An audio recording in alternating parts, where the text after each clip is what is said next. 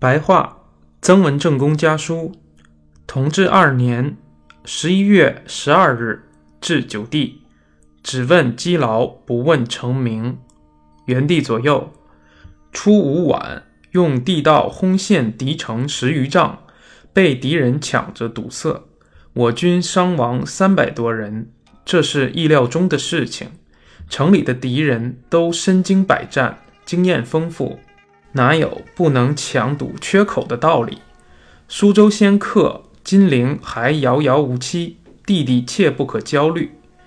古来大战争、大事业，人的谋划只占十分之三，天意占十分之七。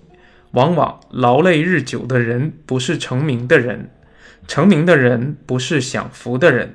这次军务，如克复武汉、九江、安庆。积劳的人就是成名的人，从天意来说，已然是十分公道的了。然而不可以依仗。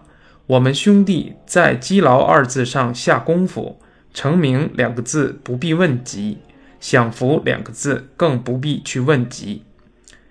后安坚决要求回家养亲事急，只好答应，已在今日代他奏告朝廷。苗逆已在二十六日晚被秦斩首，他的党徒全部投降。寿州、正阳、颍上、下蔡诸城一律收复，长淮也在日内可以肃清，真值得庆幸。弟弟近日身体好吗？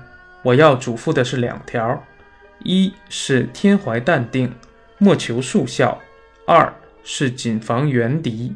城内外敌人猛扑，要稳妥慎重地加以防御。